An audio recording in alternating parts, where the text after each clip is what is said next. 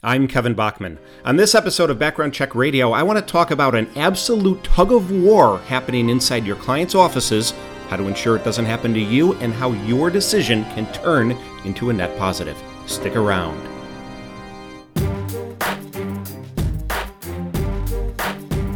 When I wrote this podcast and saved it in Word, I, I titled the document the Don't Make Me Get the Vaccine or I Quit podcast.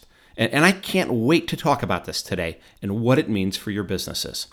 But first, a word from today's sponsor, Intelligo. Intelligo is a leading risk intelligence company fusing AI and big data to digitize the background check industry, enabling organizations to make secure, informed business decisions. Clarity, Intelligo's SaaS based background intelligence platform, leverages technology to reduce complexities that often negatively define the screening process. Clarity analyzes thousands of data sources in minutes, providing fast, accurate 360 degree views of a person or a company's reputation, legal and financial background, and flags potential areas of risk.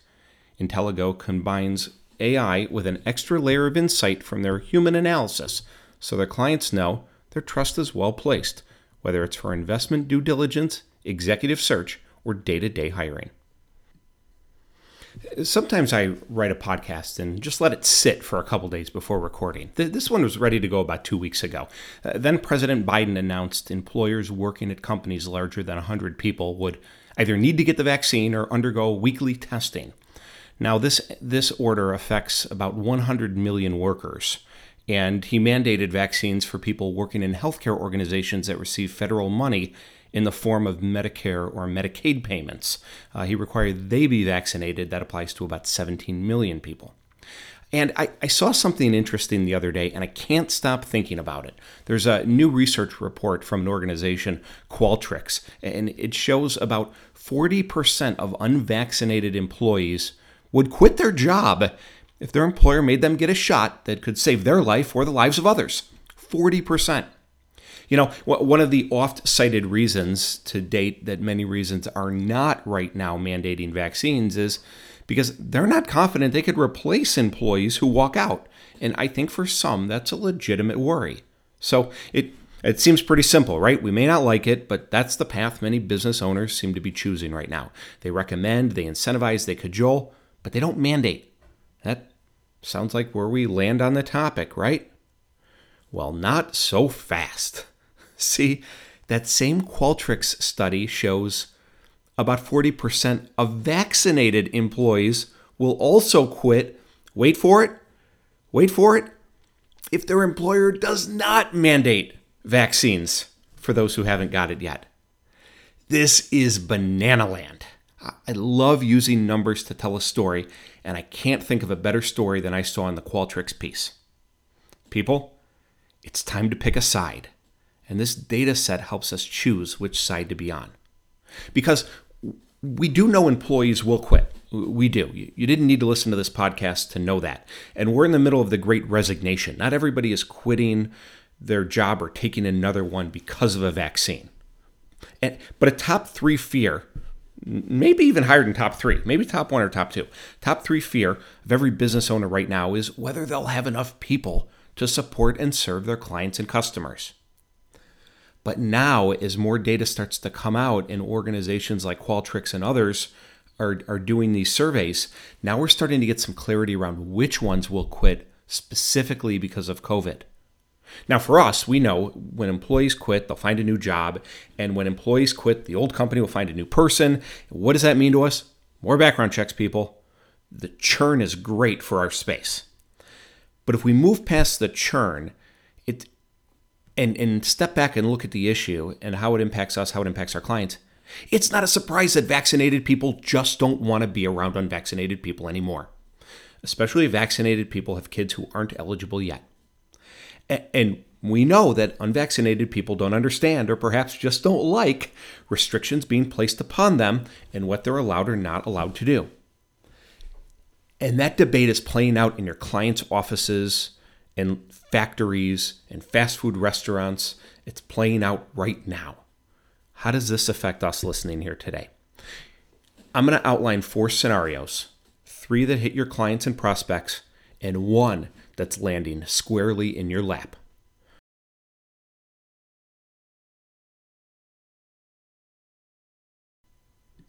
But first, another word from today's sponsor, Intelligo. Intelligo is a leading risk intelligence company fusing AI and big data to digitize the background check industry, enabling organizations to make secure, informed business decisions. Clarity, Intelligo's SaaS based background intelligence platform, leverages technology to reduce the complexities that often negatively define the screening process in the eyes of end users. Clarity analyzes thousands of data sources in minutes providing fast, accurate 360 degree views of a person or company's reputation, legal and financial background, and flags potential areas of risk. Intelligo combines AI with an extra layer of insight from their human analysts so their clients know that trust is well placed, whether it's for investment due diligence, executive search, or day to day hiring. Okay, here are the four scenarios I see again three that touch your clients and one that hits you. Number one, this is not over yet by a long shot. You know, we thought we were done with COVID in spring. Silly rabbit. It's going to get worse before it gets better. Cases are rising, deaths are rising again, and Americans are fighting with each other. We have volunteer school board members resigning, all of these societal implications that impact economic conditions. We're seeing airlines, hotel, and restaurant spend level off, or in some cases starting to decline again, or at least pulling back from that, that rapid upward growth of the last few months. So the post COVID bounce in economic activity, it's beginning to sputter as people become afraid again. And people are becoming afraid again, maybe not for themselves, but for their kids. This is going to depress economic activity.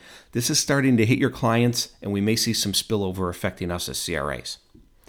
Number two, okay, we can't control number one, but number two, 1 million percent controllable by you. What do we do? do great work. But Kevin, we always do great work. Sometimes clients reward us, sometimes they don't notice it. You talk about it a lot, sometimes it's unfair. You know, why are you telling me it's important relative to this? Here's why. Because your clients don't have time for you. Let's take a step back. Remember who we work for. We work for HR. Don't make them spend time they don't have on you because you dropped the ball on something. Let's make sure processes are tight. You're hitting your accuracy and SLA targets. I, I do agree, like I said a second ago, excellence goes unnoticed and unrewarded, and that stinks. But mediocrity, subpar performance, mistakes, glaring, that, that tends to always get noticed. And, and right now, consequences are much higher. Employers need partners they can trust. And as much as they need partners they can trust, they don't need or maybe even particularly want to talk to their partners. They'll probably say, just keep doing good work. I got stuff on my end. Let, us catch up in a few months. Let's do great work so we don't we don't hit their radar. Okay, number three, building off of that, clients don't have time, neither do prospects. I'm, I'm hearing from a lot of salespeople right now wondering why once solid, proven sales techniques, they're, they're just not resonating right now. Uh, people are hitting a lot of obstacles in the sales process, and, and there's only so much we can do to change that right now. What's the solution? If the answer is going to be no, get there fast. It'll save you a ton of time on the follow up. And that prospect is going to have a much better feeling about you when they do come up for air down the road. They're going to think a lot, a lot better of you um, if if you kind of get to know fast, you recognize it, and you pull back much more than if you're that salesperson who calls three times a week for a month. You know, when they come up for air, they're never calling back. That, but that person, you know, if you have an empathetic two to three minute call at the beginning and and it's just not the right time, yeah, that door might be ajar in, in a couple months. Um, again, let's meet them where, where they are. Let's recognize their schedules. Uh, I know it's very tough as a salesperson or to go to your sales leader and say, now's not the right time. But now might not be the right time, and it might be the right time in 90 days. So recognize it and peel off when appropriate. Uh, and and lastly, number four, okay, these conversations, vaccinated, unvaccinated, I think they're happening inside of your building. So I've been thinking about this for a while, and it really lines up with what I'm starting to hear others say publicly and privately. And I I, I don't I don't hear people taking it one step further and talking about whether it's good or bad for your business to have both vaccinated and unvaccinated people. But I'll give you my opinion. I think requiring your employees to get vaccinated is great for your business. Why do I feel that way? Well, a couple reasons. First, who are our buyers? HR. Their lives have been absolutely miserable, professionally speaking, for 18 months. Don't you think they'd find a kindred spirit? Don't you think they'd appreciate someone who appears pretty empathetic to their struggle and is trying to do their part as well?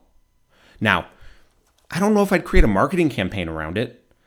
And and yeah, there's a small minority of, of end users who definitely won't choose you if you blared from a megaphone that you made everybody get vaccinated. But but I, I do think as more and more people retreat to their safe space professionally, politically, personally, I, I do see requiring it as a positive. There's an art to this for sure. And and when you're talking to a prospect or a client, you should be able to read the room virtually anyway and make a decision whether to convey or share that on the spot. Okay, but inside your teams, your employees may be sharing their their feelings on this pretty openly. They may not. It depends on your culture, your team, if you're remote or in person. But I'll tell you, just because they're not shouting it from the rooftop doesn't mean they don't have an opinion. And like I said before, vaccinated people don't want to be around unvaccinated people. And frankly, they resent them for the choice to not get the shot. Let's go back to that Qualtrics survey. 40% will leave if you make them leave, or if you make them get the shot. 40% will leave if you don't make the shot. Let's look inside your building and do a little math equation. I'll, I'll use some round numbers. If, if 60% of eligible people are vaccinated and your organization has 100 people, that's 40 unvaccinated people, and 40%, going back to Qualtrics, 40% say they'll leave. So that's 16 people. 40% of 40 is 16. On the other side, 40% are going to leave if you don't make them get it. And that's a bigger number. It's 40% of 60%. That's 24. Who are you comfortable losing? And I'm not talking about just basic math here. Are you comfortable losing 16 people who won't get a shot? Or are you comfortable losing 24 people who did get a shot and no longer want to work with those colleagues? That's what I thought. That's why I think you got to pick a side. Leaders, please help make this happen for all of our safety. Thanks for listening to this episode of Background Check Radio, and thanks to Intelligo, today's sponsor. Please be sure to subscribe, comment, and rate the podcast. Check back often for new ones or go through the library to listen to some previous ones. I truly think giving me 10 to 15 minutes of your day can improve your skill set, your businesses, and that of your clients. Have a great day.